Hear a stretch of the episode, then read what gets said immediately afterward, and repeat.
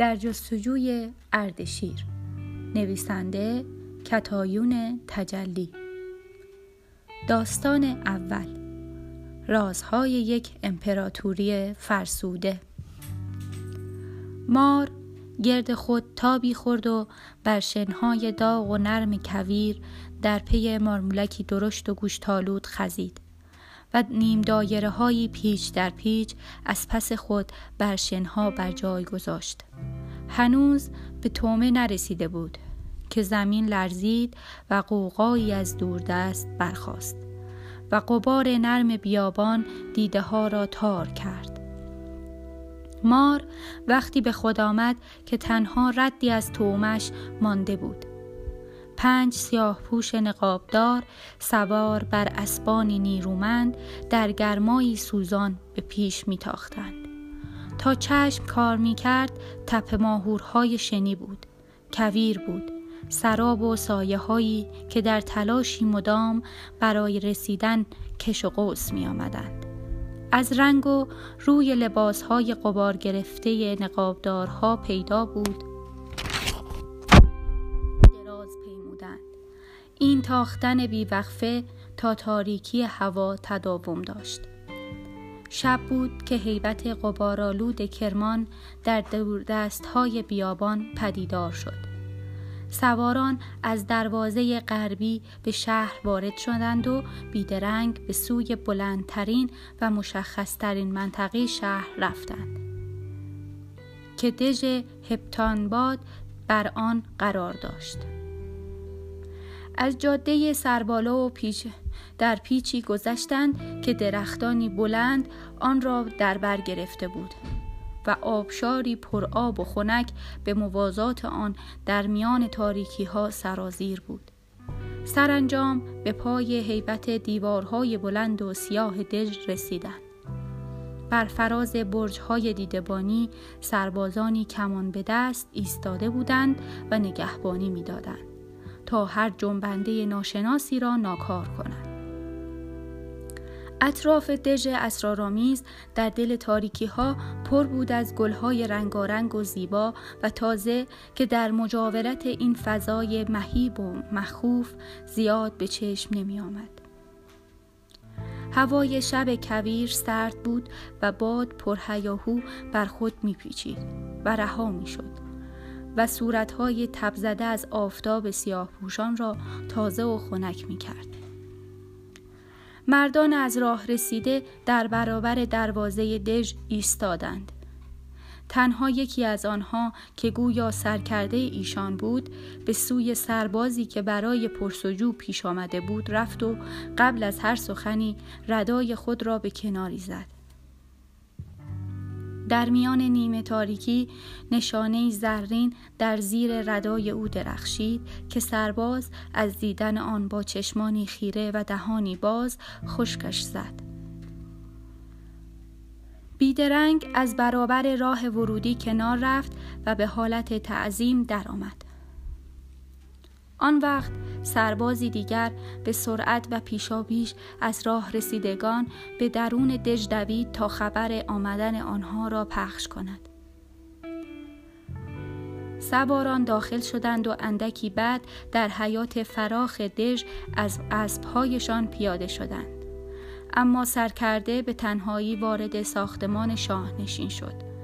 راهروهای تاریک را پیمود که در آخرین آنها قبل از رسیدن به سرسرای بزرگ و چند گوش تندیسی عظیم از یک اژدها قرار داشت. با چشمانی از دو یاقوت درشت و بدنی از صدف که به دور خود حلقه زده و سرش را بالا آورده بود، طوری دهان باز کرده و زبان بلند و سرخش را بیرون آورده بود که گویی آتش و گدازده بیرون میریخت.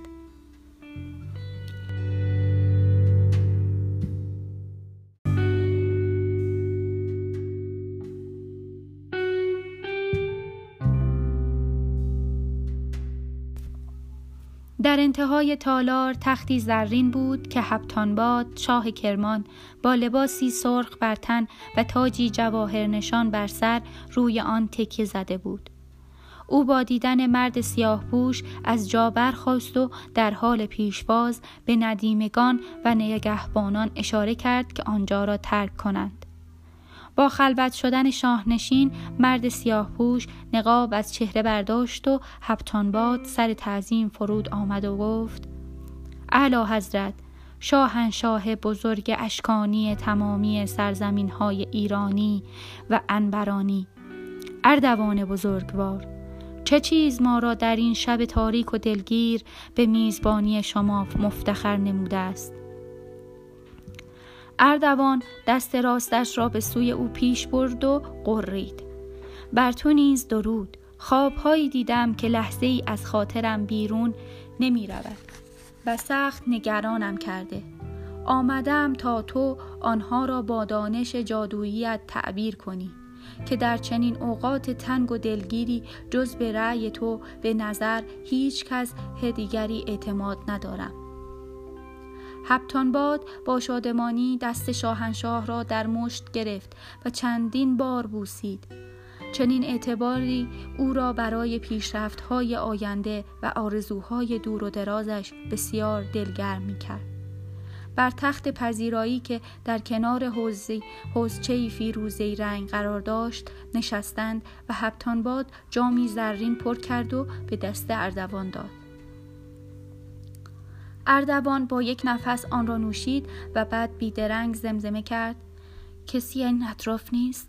هفتانباد نگاهش را چرخاند و گفت: تا این حد حساس و نگفتنی است؟ شاهنشاه اشکانی زیر لب زمزمه کرد: اگر نبود که برای رو در رو گفتنش این همه راه را شخصا نمی آمدم. زمان کم است، بگویم.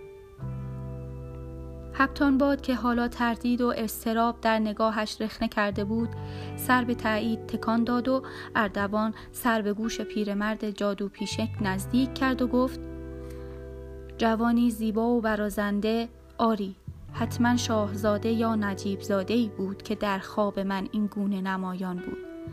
گرد سرش نوری چون ماه, ماه تمام می درخشید. او در کابوس من به اتاق خوابم راه یافته بود. پیدا بود قصد جانم را دارد. من سربازها را صدا کردم ولی هیچ کس نبود که به فریاد من برسد. از برابر تیغش گریختم و در راهروهای کاخ تیسفون دویدم، اما همه جا خالی بود. اردوان با هراسی که گویی همان خواب را دوباره پیش چشمان خیش باز می‌بیند آب دهانی فرو داد و با دیدگانی برآمده از وحشت دشوارترین واژه‌های عمرش را بر زبان آورد. هرچه می‌گریختم نتیجه‌ای نداشت. آن مرد همواره در یک قدمی من بود. می‌فهمی؟ من می‌دویدم و او آهسته گام برمی‌داشت، اما همیشه در یک قدمی پشت سرم با شمشیرش حاضر بود. ناگهان خارج از کاخ و بر لبه یک دره بسیار عمیق، جایی که تا به حال در بیداری ندیدم، مرا به دام انداخت و در یک آن با شمشیرش قلب مرا شکافت. دردی چنان شدید وجودم را پر کرد که بر خاک می‌غلتیدم. در همان لحظه بود که احساس کردم همه سرزمین مرا به چنگ آورده است. او مالک همه دنیا شده بود. اینها را به وضوح و در همان یک ثانیه در چشمان او دیدم. هفتانباد با چهره‌ای در هم کشیده سر به زیر انداخته بود و در سکوت می‌اندیشید. اردوان ساکت شد و به سرعت جامی دیگر برای خودش پر کرد و یک بار آن را سر کشید. دهانش از شدت خشکی سرخ و متورم شده بود. با چشمانی منتظر به شاه کرمان که خوابگزاری زبردست بود خیره شد. وقتی هفتانباد انگشتانش را بر هم می‌سایید و خاموش به گوشه‌ای از گفت کف تا... تالار نگاه می‌کرد، ناگهان صدای مهیبی همچون قررش یک هیولا تالار را لرزاند. اردوان به جستجوی صدا سرچرخاند که جادوگر گفت: اژدها گرسنه است، زمان شام او رسیده. شاهنشاه با نگرانی چشم به حالات هفتانباد که می‌کوشید نگاهش را از او بدزدد دوخت و بی آنکه سخنی دیگر بگوید خاموش نشست. او تلاش میکرد از حرکات جادوگر به اعماق چیزی که میباید پی میبرد. با, با طولانی شدن سکوت سبلش لبریز شد و گفت: خب این خوابها چه معنایی دارد؟ بی ملاحظه حقیقت را بگو. من آماده شنیدنم.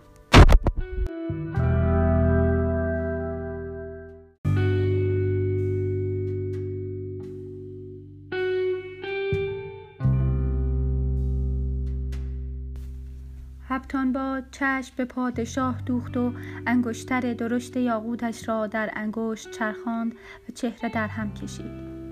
این گونه بود که پادشاه دانست نباید به تعبیری خوش دل ببندد و درونش از فکر تعبیری مخوف به لرزه افتاد. سرانجام هفتانباد زمزمه کرد: شرم زادم، ولی از آنجا که نمیتوانم به دروغ تعبیر کنم، میگویم که این خواب تعبیری موافق با ما ندارد. از طرفی چاره‌جویی مهم است و اینکه باید چه کار. پادشاه که بی‌طاقت شده بود قرید: بگو زودتر، اینقدر این شاخه و آن شاخه نپر. هفتانباد آب دهانش را فرو داد و گفت: اعلی حضرت، موقعیت سلطنت شما در آینده نزدیک در خطر است. شما را یکی از پسران حاکمانتان در ایالات ایران که امسال متولد خواهد شد تهدید می کند. یکی از آنها در بزرگسالی قصد جان مبارک و تاج و تخت مقدس شما را خواهد کرد. بار دیگر صدای قرشی مهیب از فراز سرشان به گوش رسید و پادشاه وحشت زده بر جای خود تکانی خورد و در چهرش آثار یأسی عمیق نقش بست. گویی همکنون مملکت را از دست داده است. با صدایی ضعیف زیر لب پرسید: کدام یکی؟ کدام؟ هفتانباد که غم را در چهره پادشاه دید گفت: چاره این است که دستور دهید همه امیرزادگان متولد امسال را مخفیانه نابود کنند. پادشاه با تعجب گفت: اما چطور می شود؟ چنین حکمی داد. پدرانشان سر بر خواهند داشت و این از آن چه گفتی شومتر خواهد شد. شورش می شود. نه، این راهش نیست. هفتانباد فوراً گفت: کار دیگر این است که فرمان بدهید به بهانه تعلیم و تربیت زیر نظر اساتید زبده و منتخب پادشاه و به بهانه آموزش تمام علوم و فنون رزمی برای یک پارچگی و قدرت کشور در آینده نزدیک تمام حاکمان پسرانشان را به دربار تیسفون بفرستند. به این شکل می توانید بدون این که کسی به چیزی شک ببرد بر همه چیز مسلط بشوید و آنها را زیر نظر بگیرید. آن وقت با یافتن امیرزاده شورشگر پیش از آن که دیر بشود کلکش را با انگشت بر گلوی خود کشید و لبخند زد. قرشی دیگر که شنیده شد اردوان از جا برخاست و گفت: خوب است. آن وقت لازم نیست تمام پسران را از بین ببریم و فقط همان که سرش پرباده است. صدای ضرباتی مهیب این بار همراه با قرش اژدها کاخ را به لرزه درآورد. هفتانباد تعظیم کنان به سوی جایگاه اژدها اشاره کرد و ادامه داد: پادشاه منت بگذارند نزد اژدها برویم تا از سر تفنن شام خوردن او را تماشا کنیم. پادشاه بیدرنگ گفت: نه، دیدنش شگون ندارد. باید هرچه سریعتر بازگردم تا دستور کارهایی را که گفتی بدهم. آنقدر عجله داشت و اضطراب آنچنان تمام بدنش را می‌لرزاند که حتی معطل تعارف‌های هفتانباد نشد. دقیقه‌ای بعد در حیاط دژ همراهان را فراخواند و با اسب‌های تازه نفس به راه افتادند. در خلوت نیمه شب از شهر گذشتند. پادشاه دید در کنار پنجره ها مردمانی ایستادند و به غرش های هولناک هیولای گرسنه که شبیه هیچ چیز نبود گوش سپردند. اردوان به حالات ناامید مردم کرمان در برابر زوزه های اژدها که نماد قدرت هفتانباد بود نگاه کرد و دانست که این نمایش و تماشای هر شب این شهر است. وقتی سواران به دروازه شهر رسیدند، اردوان نگاهش را بر بیابانی چرخاند که تا دور دست ها پیش رویشان بود. حالا پیدا بود که در ذهن نامرتبش نقشه های شوم در حال شکل گرفتنند که در مسیر بازگشت کامل خواهند شد. اسب را هی کرد و همراه با یارانش در دل سیاه شب ناپدید شد.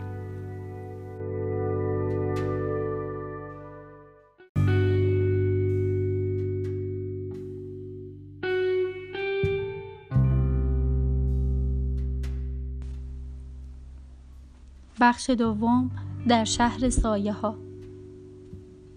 میان باغ دو سایه پدیدار شد و در لابلای درخت ها و بوته ها خزید. آوای جیرجیرک ها که یک نفس می خواندند، خشخشی را که سایه ها با خزیدن خود پدید می آوردند در خود می پوشاند. هوای باغ نیمه تاریک از رطوبت دم کرده بود و تنها نور نقره‌ای آبی ماه اندکی آن را روشن می کرد.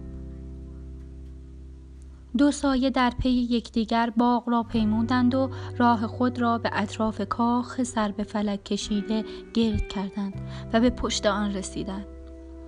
آن دو پسر جوان که پیراهن و شلوار کیس سبک به شیوه پارتیان برتر داشتند و از سر تا پایشان عرق می‌کشید، با دیدن پنجره بازی که ریسمانی از پیش بر آن آویزان بود، در سکوت به هم لبخند زدند. آن یکی که قامتی کوچکتر و چشمانی درخشانتر داشت، با جسارتی تمام پیش قدم شد و از ریسمان بالا رفت و بی صدا داخل شد. پسر دیگر که پیدا بود بیشتر ترسیده، پس از او وارد کاخ شد. آنگاه پنجره را آرام بر هم گذاشتند و ریسمان را جمع کردند تا نشانه‌ای بر جا نماند. پاورچین به تالار نیمه تاریک داخل شدند که در نور مشعل‌های سلطنتی سرشار از سایه‌های ناپیدا بود. تالاری بس بزرگ با ستون‌های عظیم و تزئین شده که همه چیز در آن وهم‌آلود می‌نمود. دو پسر جوان در پناه سایه ستون‌ها با تاریکی آمیختند و تا انتهای تالار اصلی که به اتاق‌های مجلل می‌پیوست، در سایه یکی از ستون‌ها پنهان شدند. اندکی در سکوت مطلق تالار نشستند و انتظار کشیدند تا پسر درشت قامت‌تر با آرام‌ترین صدایی که می‌توانست زمزمه کرد: پس کی می‌آید؟ نکند زودتر از ما به اتاقش رفته باشد. هرچه بیشتر می‌گذرد بیشتر فکر می‌کنم بچگی کرده ایم. اردشیر اردشیر یا همان پسر ریز جثه‌تر زیر او زیر گوش او قرید: فکرهای بیهوده نکن، همه چیز به دقت برنامه ریزی شده، هیچ هم بچگی نکرده ایم تیرداد. وقتی برسد فوراً کار را تمام می کنیم و بیرون می زنیم. آنجا منتظر ما هستند. بناک اسب و آذوقه و باقی کارها را آماده کرده و بعد صدایی مهیب که ترکیبی از سکوت و هرراوی و شاید هم خنده بود در انتهای تالار پیچید. به ناچار حرفش را قطع کرد. دو پسر به همدیگر نگاه کردند. حالا به وضوح دستهای تیرداد می لرزید. اردشیر عرق کنار شقیقه هایش را با دست پاک کرد و نجوا کرد: با خودت تکرار کن که این بزرگترین حماسه در همه امپراتوری است که امشب رقم خواهد خورد. دیگر ساکت، تمام حواس جمع. هر دو جا به جا شدند. تیرداد شمشیرش را لمس کرد و به انتظار ایستاد. صداها که نزدیکتر شدند، هر دو نفسهایشان تند و کوتاه شد و صدای قلبشان بلند. اردشیر چشمها را بست و نفسی عمیق کشید و دندانها را بر هم فشرد و دست بر شمشیرش برد و محکم قبضش را گرفت.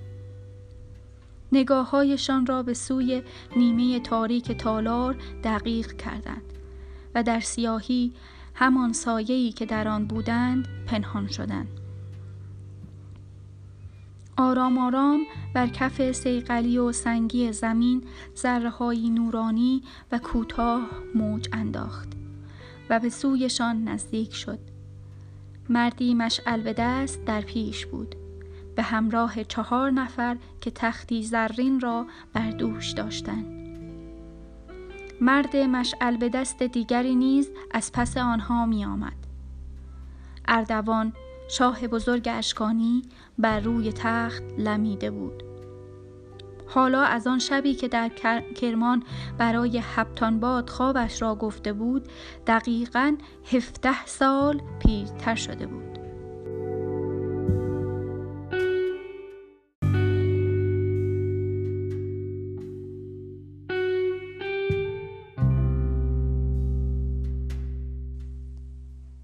همانطور که بر تخت روی دوش خدمه به سوی تالار پیش می آمد، اردشیر و تیرداد برای آخرین بار به هم نگاه کردند. اردوان را به اتاقش می بردند تا بخوابد و خستگی خوشگذرانی و شکمچرانی شبانش را از تن به در ببرد. دو پسر حالا به انتظار ایستاده بودند تا پادشاه را درست مقابل پله هایی که به خوابگاه می رفت به چنگ بیاورد. اینجا همانجا و این همان لحظه بود. هر دو از پس ستون بیرون جهیدند و شمشیرها را در هوا چرخاندند.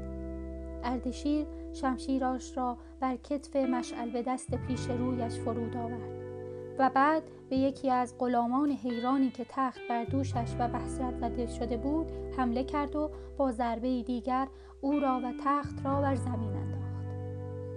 اردوان با چشمانی سرخ و زبانی بند آمده نگاهشان میکرد و گویی چیزی را در ذهن مرور میکرد. اردشیر امان نداد و به سرعت غلامی دیگر را که میخواست فریاد کمک سر بدهد بر خاک انداخت. تیرداد هم غلامی دیگر را بیجان کرد و هر دو به سوی اردوان رفتند که غلام چهارم فریاد کمک سر داد. نگهبانان انتهای تخت نیز در میان آنها و اردوان قرار گرفتند. اردشیر بی معطلی جلو دوید تا غلام را ساکت کند. شمشیرهای نگهبان و تیرداد بر هم نشستند. تیرداد با دلیری دو ضربه سنگین او را دفع کرد، اما سومین ضربه شمشیر را از دستش بیرون انداخت و پیش از آن که اردشیر بتواند گامی پیش بگذارد، تیرداد بر خون غلتید و بر زمین افتاد. اردشیر با خشم ضربه‌ای بر چهارمین غلام پادشاه زد و بعد به سوی اردوان یورش برد. برای لحظه‌ای دستش لرزید و شمشیر به دست در برابر پادشاه سرتاسر امپراتوری ایستاده بود که همچون بید می‌لرزید. اکنون نگاهش با نگاه مردی گره می‌خورد که ضعف و پریشانگویی‌های خرافی‌اش مسبب همه فساد و رخوتی بود که کشور را در بر گرفته بود. شمشیر را بالا برد تا کار را یکسره کند که نگهبان باز هم با وفاداری و سرسختی خودش را بین آنها حائل کرد. اردوان در حالی که به درستی نمی‌توانست سر پا بایستد به سمت اتاق‌ها دوید و فریاد کمک خواستنش در میان ستون‌ها پیچید. اردشیر خواست دنبال او بدود، اما سماجت نگهبان راه را بر او بسته بود. با او درگیر شد و پس از شش ضربه او را به خاک انداخت. اما دیگر برای رسیدن به پادشاه بسیار دیر بود. شاه در اتاقها از دیده پنهان شد. به جایش ده سرباز ویژه سلطنتی به سوی تالار می‌دویدند. اردشیر دیگر درنگ نکرد. آخرین نگاه را بر پیکر بیجان دوستش که مدتها در این پایتخت با یکدیگر زیسته و نقشه نابودی پادشاه ستمگر را کشیده بودند انداخت و به سوی تاریکی ها گریخت.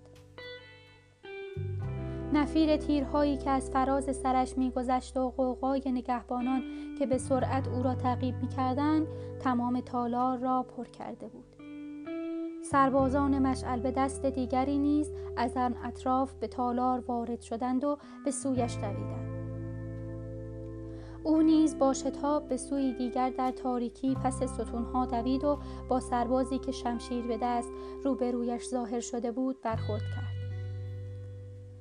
اردشیر هم مچ دست او را محکم در هوا گرفت و با یک ضربه نفسش را برید و خود را به پنجره نیمه باز رساند. با یک خیز از آن آویزان شد و در باغ پرید و در میان درختها دوید. حالا همه چیز درست شبیه به کابوس شده بود. دوستش مرده بود. شاه نجات یافته و همه نقشه های نجات مردم از ستم او نقش برآب شده بود. او نیز تنها چند گام با مرگ فاصله داشت. با تمام نیرویی که در تن داشت دوید، بیان که حتی یک بار پشت سرش را نگاه کند. اینطور بود که نفهمید چطور راه‌های تاریک و باریک باغ را طی کرده و چطور به دیوار انتهایی باغ رسیده است. کنار دیوار انتهایی باغ، جایی که گویی از پیش نشان کرده بود، بوته‌های خشکیده و در هم تنیده را کنار زد. قوقای گنگ سربازان و نگهبانانی را که خشمگین و فریاد زنان به این سو و آن سو می شتافتند از پشت سر می شنید. بیان که بداند صدایشان از کدام نقطه نامعلوم کاخ یا باغ برمی خیزد. بوته ها را پس زد. شکافی دور از دید پدیدار شد. سینه خیز از میانش گذشت و از آن سوی دیوار سنگی سر برآورد. شکاف را پوشاند. صدای چکمه ها و فریاد ها را از آن سوی دیوار شنید که می گفتند فرار کرده، اینجا هم نیست. اردشیر بیدرنگ رو به دشت خلوت و آرام در, جه... در جهت مخالف جاده اصلی شهر دوید، به سوی همان جایی که در این چند سال اخیر هر ماه با تیرداد و بناک و چند امیرزاده دیگر که مثل خودش از اوضاع سیاسی کشور ناراضی بودند جلسه می‌گذاشتند و با هم برنامه نابود کردن پادشاه و نجات مردم را می‌ریختند.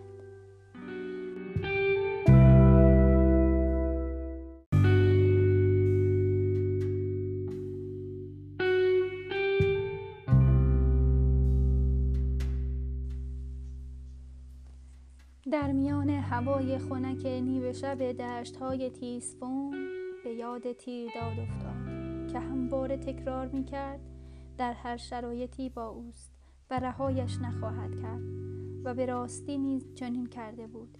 قلبش گرفت و نفسش تنگ شد. پیکر خونین دوستش را که در آن تالار غریب پیش چشمان او بر خاک افتاده بود با اشکی در چشمانش به یاد آورد و بغضش را فرو داد. زیر نور ماه در فرو رفتگی دشت آلونکی در میان درختان و گلهای وحشی نمایان شد که نهری در کنارش جریان داشت. راه تند کرد و به آن رسید. پسری جوان با ریش‌هایی تازه سبز شده و لباس اشراف اصفهانی که در نیمه تاریکی پشت پنجره انتظارش را می‌کشید، با دیدن او در را باز کرد و با شادمانی به آغوشش کشید. اما ناگهان نگاهش تیره شد و گفت تیرداد کجاست؟ بی آنکه سخنی بگویند لحظه‌ای چشم در چشم هم دوختند. اردشیر با چشمانی غمگین داخل شد و گوشه‌ای نشست. پسر جوان نیز با نگرانی و دلداری کنار دوستش دو زانو و در سکوت نشست.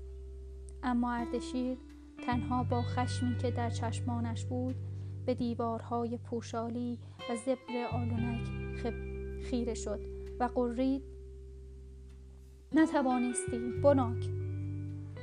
بناک دست بر شانه او گذاشت و تا آرامش کند، اما نفرتی در نگاه و وجود اردشیر بود که مثل گدازه‌های آتشفشان زبانه می‌کشید. دقایقی طولانی گذشت تا کمی از التهابش فروکش کرد و توانست آنچه را رخ داده بود برای بناک بازگو کند. همه آنچه در این شب تیره و تلخ بر او و تیرداد رفته بود، تمامی فرصت درخشان و بی بازگشتی که یک بار و برای همیشه سوخته و از دست رفته بود. سخنانشان هنوز تمام نشده بود که با صدای شیهه اسبی که از پس دیوارهای علفین برخاست وحشت‌زده لرزیدند و از جای جستند و دست بر شمشیرهایشان بردند. بناک فوراً شمع را خاموش کرد. از کنار پنجره بیرون را پاییدند، اما پیدا نبود که کدام سوار در دشت به کمینه آنها نشسته است. اردشیر با جسارتی تمام در را باز کرد و بیرون زد و بناک هم به دنبال او گام برداشت. آنجا در میان دره‌های سبز تیسفون کنار نهری که از سوی کوهسار شمالی به سوی دجله سرازیر بود، سواری پوشیده در ردایی سفید رو به سوی آنها برزین نشسته بود و چشم بر آنها داشت. اردشیر ناگاه بیان که چهره او را دیده باشد نفسی به آسودگی کشید و نگاهش نرم شد. سوار سفید پوش با دستانی ظریف نقاب زرین از چهره برداشت و صورتش در زیر ماهتاب نقرفام درخشید. دخترکی رنگ پریده و زیبا بود که وقتی عطر ملایم و آرام بخش او در باد وزیدن گرفت و در مشام اردشیر نشست، مرد جوان شمشیرش را پایین آورد و در غلاف گذاشت و گامی به پیش رفت. پیدا بود نخستین بار نیست که در چشم‌های یکدیگر نگاه می‌کنند و باز خوب پیدا بود که در ژرفای این نگاه‌ها احساسی عمیق و بسیار قدیمی ریشه دارد. اردشیر با وجود همه شکست‌هایی که در آن شب با خود داشت به یاد تمامی خاطرات خوشی که با این دختر دلربا در تیسفون داشت لبخند زد و زیر لب نام او را همچون گوهری نایاب و گرانبها زمزمه کرد: میترا، دختر همان اردوان پادشاهی که اندکی قبل از نقشه هایش جان به در برده بود.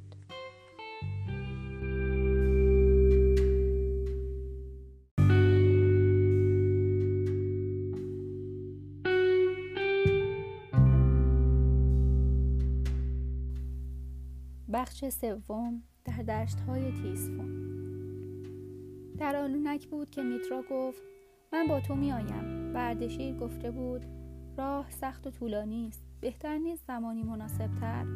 اما میترا به میان حرفش پریده بود: تا هر جا که باشد، تا پای جان با تو هستم، یکی برای آزادی مردم و بعد به خاطر تو. اینطور بود که آنها توشه‌ای راه را برداشتند و سوار بر اسب‌ها شدند. بناک ایستاده بود و نگاهشان میکرد. اردشیر به او گفت: مگر تو نمیایی؟ بناک کمی اندیشید و پاسخ داد: نه، من به کاخ برمیگردم و فردا صبح به سمت اصفهان حرکت میکنم. نامه‌ای از مشاورمان در دربار رسیده که پدرم بیمار شده. ضمناً به این بهانه از تیسفون دور خواهم شد. شما بروید، خداوند به همراهتان. اردشیر گفت: و همینطور تو. از همه چیز ممنونم دوست من. به انتظار نامه‌هایت خواهم ماند. این را گفت و اسب‌ها را هی کردند و به سرعت به راهی تاختند که شاید آنجا نجات یابند. راه‌های مخفی که بناک به نشانشان داده بود و کوتاه‌ترین و نهان‌ترین راه‌ها رفتند. شبانه از کنار رودخانه‌ای گذشتند که اطرافش را بادلاق‌های پهناور گرفته بود پشه و بوی بد آب و گلولای همه جا را فرا گرفته بود. سپیده که زد به درختزاری رسیدند که هیچ یک درختانی این چنین بلند و ستبر هرگز ندیده بودند و ظهرگاه در دشتی پهناور بسیار و بسیار سرسبز بودند که باد خنک پاییزی در آن میپیچید و ارتفاع سبزهایش تا پهلوی زینهانشان میرسید و زانوانشان را نوازش میداد. اینجا اردشیر تیرداد را در آن روز آفتابی در چمنزارهای پارس به یاد آورد. همان روزگارانی که در دشت‌های وسیع و سرسبز پارسه گام می‌زدند و می‌گفتند و می‌شنیدند و پای در نوازش آب‌های خنک جویباران فرو می‌بردند و خوش بودند. در یکی از همان روزها پیش از این که به تیسفون فرستاده شوند، پانزده سال بیشتر نداشتند که تیرداد گفته بود: نمی‌فهمم چرا باید به گذشته، به تاریخ نگاه کنیم. دنیا در حال پیشروی است اردشیر. رومی ها به سرعت همه کشورهای غربی از مصر تا دریاهای دوردست را به تصرف در می آورند و شیوه های زندگیشان را به همه دنیا تحمیل می کنند. ولی ما هنوز در حسرت روزهایی هستیم که صدها سال قبل بر نیاکان ما گذشته است. اردشیر دستش را در برابر آفتاب ظهر سایوان چشم کرده و با جدیت پاسخ داده بود: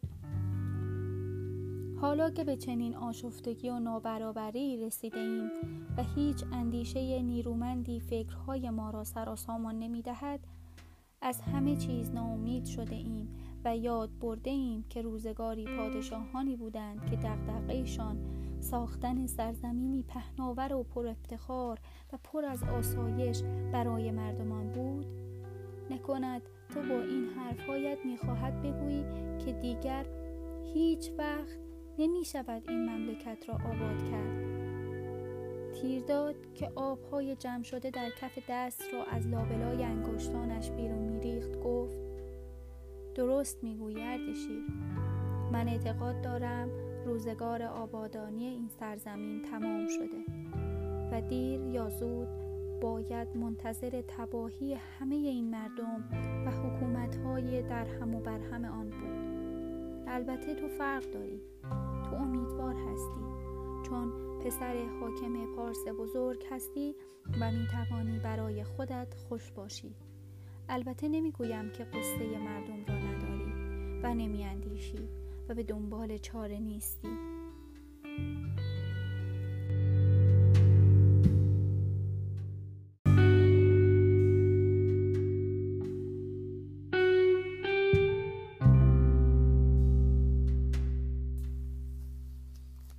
اردشیر میان حرف تیرداد دوید: من فقط یک چیز میگویم. ما ایرانیان نباید حقیقت سرزمینمان را نادیده بگیریم. قبل از این که هم خامنشیان قدرت را در دست بگیرند، حاکمان جهان به مردمانشان ظلم می‌کردند. تاریخ قتل عام‌های شاهان آشور را آن روز در کتابخانه آتشگاه به یاد داری؟ آنها را با کوروش و اندیشه و کردارش مقایسه کن.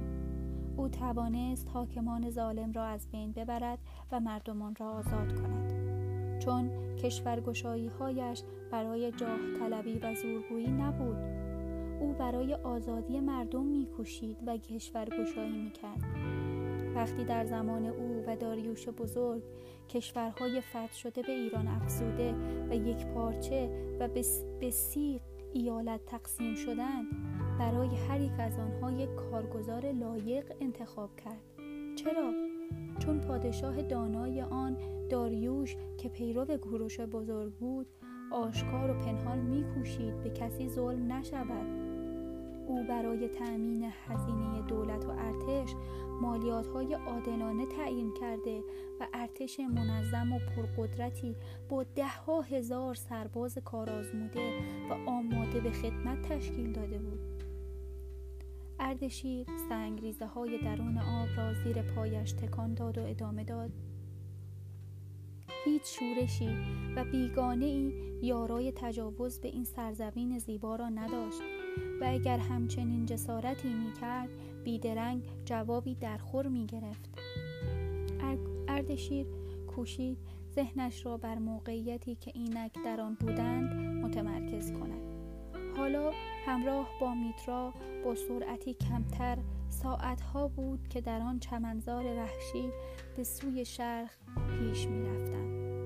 سکوت بود و جز صدای پای اسب‌هایشان که در میان علف‌ها جابجا می‌شد و نفس‌های خسته‌شان صدایی به گوش نمی‌رسید.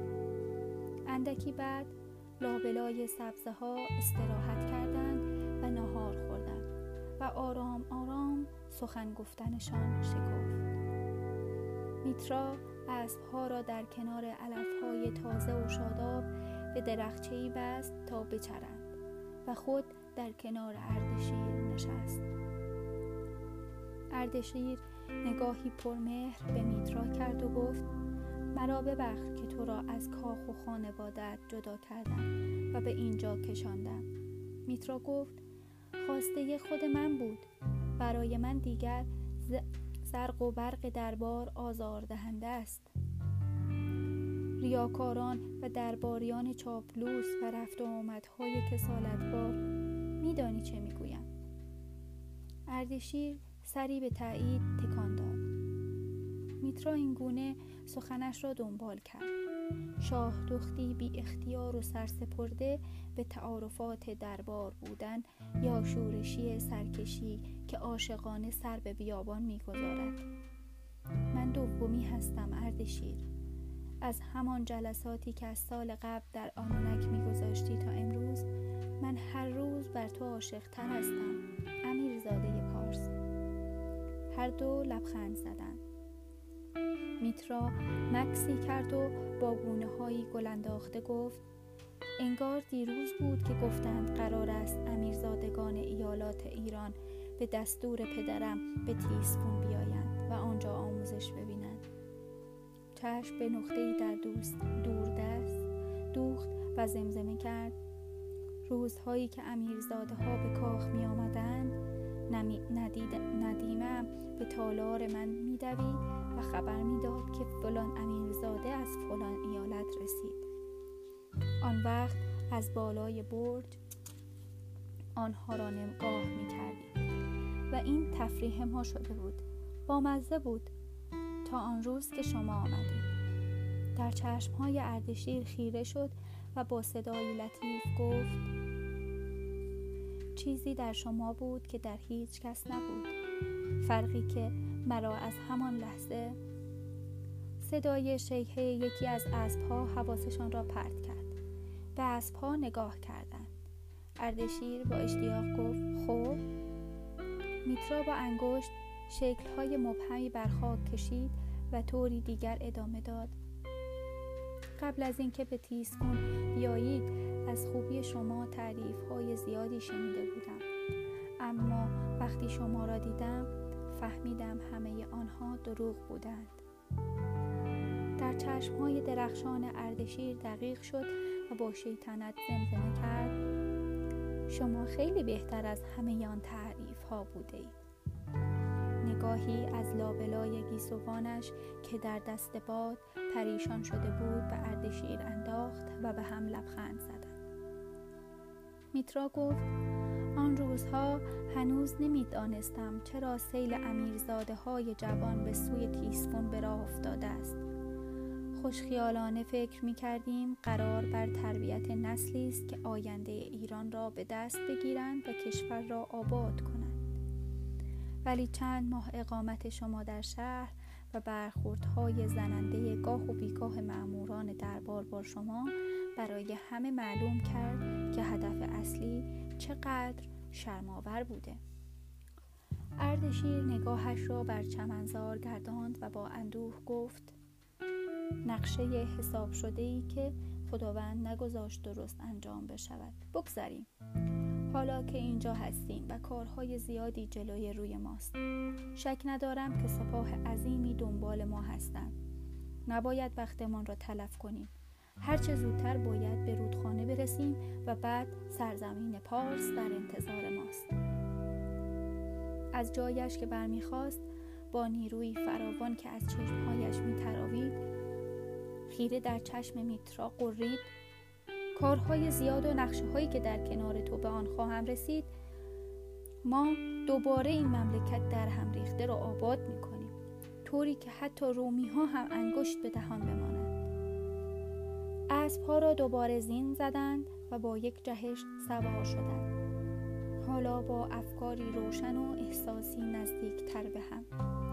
از راهی که پیش رویشان در دوردست‌های چمنزار دیده می‌شد فاصله گرفتند و به کوره راه‌های امنی تاختند که بناک گفته بود آنها را با آروند رود خواهد رساند.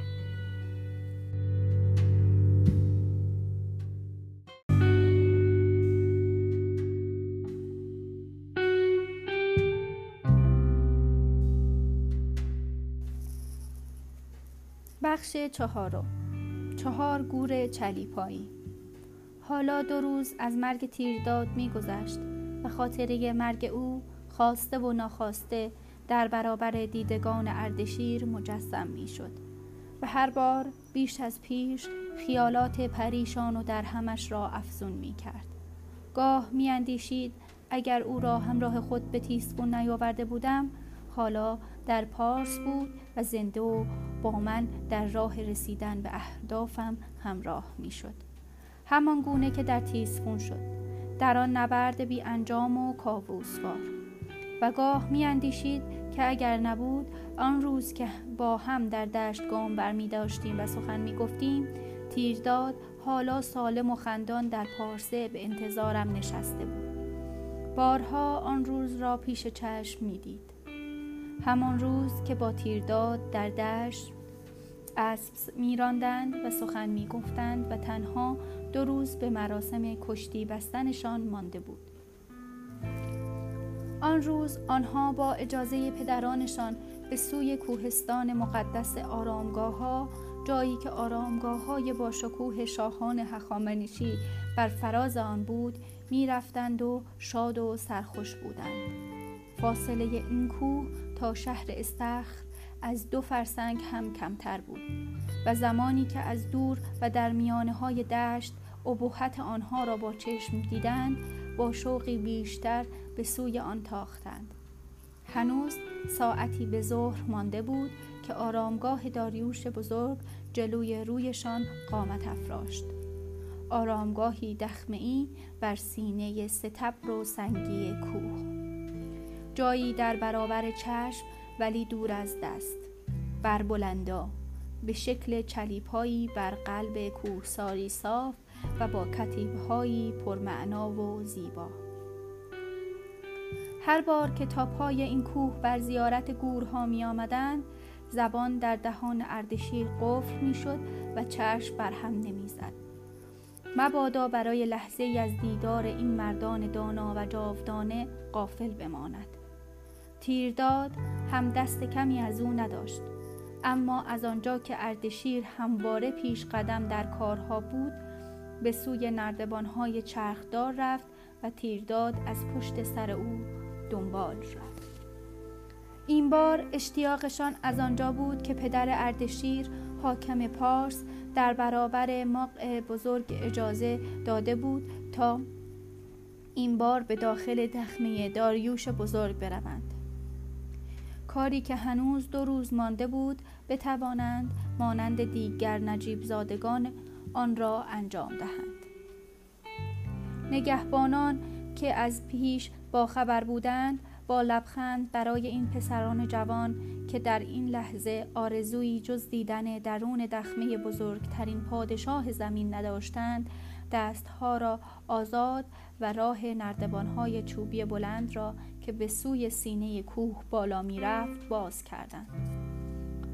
گرمای ظهر طاقت فرسا بود، اما زمانی که بر فراز نردبان رسیدند، بادی خنک از سوی دشت‌های پارسه عطرآگین و خوشایند و پرخاطره آنها را در بر گرفت. لحظاتی طولانی با احترام و حیرت و کنجکاوی در برابر دخمه‌ای که همواره از دور آن را دیده بودند، در نزدیکترین فاصله ایستادند و کتیبه های زیبا و جاودانش را تماشا کردند. اینجا، این بالا، چهار مرد در گورهای خیش خفته بودند. از راست به چپ داریوش بزرگ، خشایارشاه، اردشیر اول و داریوش دوم هخامنشی. اردشیر بیدرنگ دست ادب بر دهان نهاد و چشمهایش را بر نقشهای سنگی حفر شده در بالای آرامگاه داریوش بزرگ چرخاند. نقش پادشاه در حالی که کمانی بر دست چپ گرفته و دست راست خود را به نشانه نیایش و احترام به سوی آتشدان و فرشته مقدس بلند کرده، بر روی تختی دیده میشد که نمایندگان ملت‌های گوناگون آن را بر دوش گرفته بودند و گویی می‌خواستند با شکوه و احترام پادشاه جهان را به سوی منزلگاه ابدیش همراهی کنند.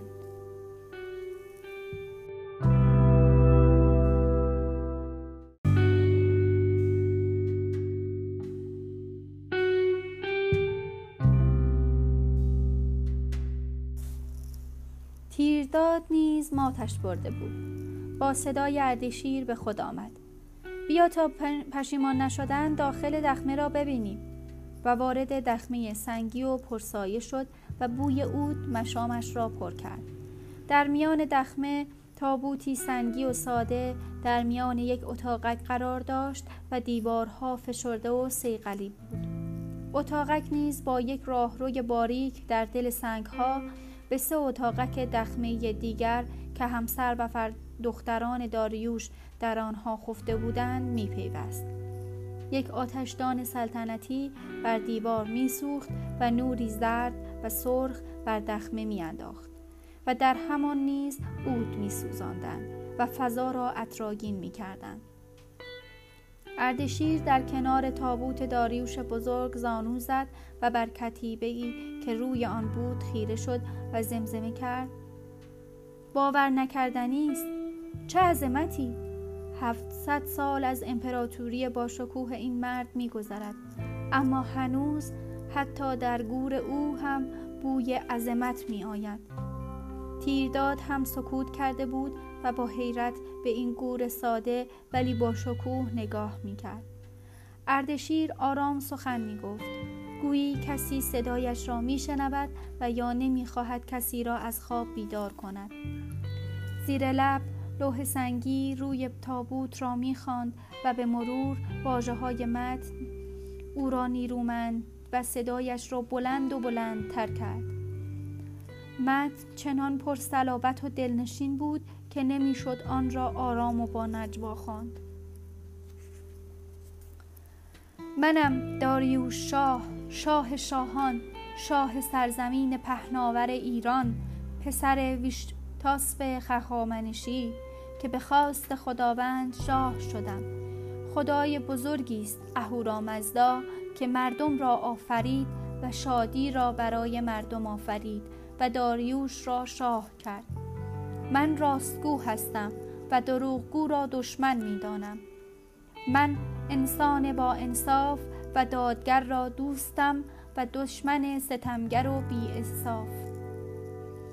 خواست من این است که سرزمین پهناور ایران به دست بیگانگان نیفتد و ایرانیان بزرگمنشی را از من یاد نبرند و همچنان سرمشق دیگر کشورها باشند تا فرهنگ پربار ایرانی بر تمام ممالک از شرق و غرب سایه افکند و ایرانی سرمشق و آموزگار تمامی کشورها در پاکی و نیکی باشد. باشد که پادشاهان پس از من نیز به مردم ظلم نکنند، فرهنگ ایرانی را حفظ کنند و لایق این سرزمین زیبا و مردمانش باشند. هر آن که اهورامزده را بپرستد هم در زندگی و هم پس از مرگ بخشش از آن او خواهد بود. باشد که اهورامزده خاندان من و سرزمین پارس را از زیان دور دارد. وقتی از دخمه خارج می شدند اردشیر قرید: یک روز در پای همین کوهسار مقدس من نیز یادگاری بر جای خواهم گذاشت تا همه بدانند که من مرید این مردان بزرگ بودم. اما باقی حرفهایش را فرو خورده بود. دیگر در راه بازگشت سخنی نگفتند و هر کس در اندیشه های خیش و آنچه دیده بود قوطه می‌زد.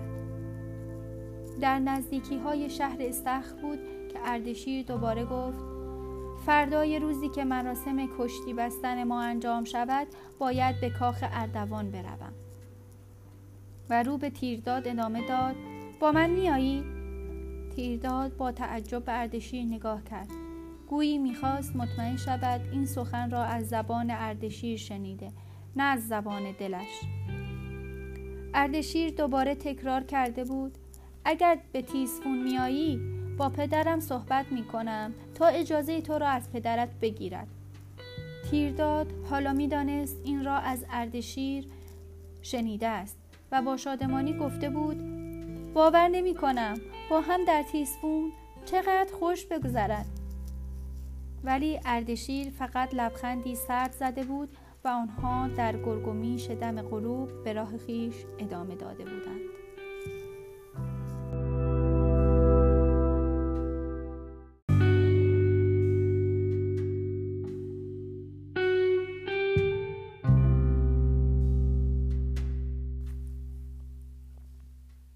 بخش پنجم، سوزنده تر از آتشان سده. آن روز خورشید در کار رفتن بود که ابرهای سیاه و در هم پیوسته در پس نور نارنجی غروب برخاستند و طوفانی پرقوقا در دوردست به راه انداختند. در چشم بر هم زدنی ابرهای سیاه سر تا سر آسمان دشت را پوشاند و همه جا را تیره و تار کرد و باد نیرومند گویی می‌خواست همه چیز را با خود ببرد.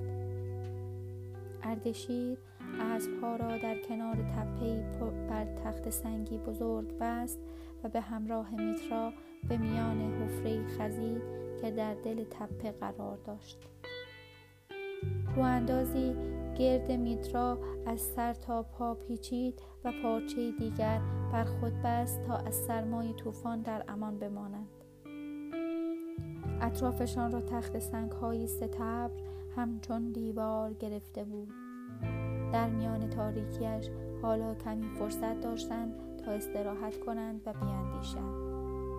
آن روز هم که اردشیر و تیرداد پس از کشتی بستن با همراهانشان از پارس به تیسفون می رفتند، هوا ابری بود و باد می وزید. از چند خیابان سنگی و خشتی و چند کوچه باغ آرام گذشتند. شهر خلوت و نیمه تاریک بود. کشاورزان خسته از سر زمین‌هایشان که بیرون در اطراف شهر بود به خانه یا بازار می رفتند. هوا دلگیر بود. بیدرنگ حس غربتی در دل اردشیر جوشید، حسی که تا به آن لحظه تجربهش نکرده بود. دلش برای مادر و پدر و پدر بزرگش تنگ شده.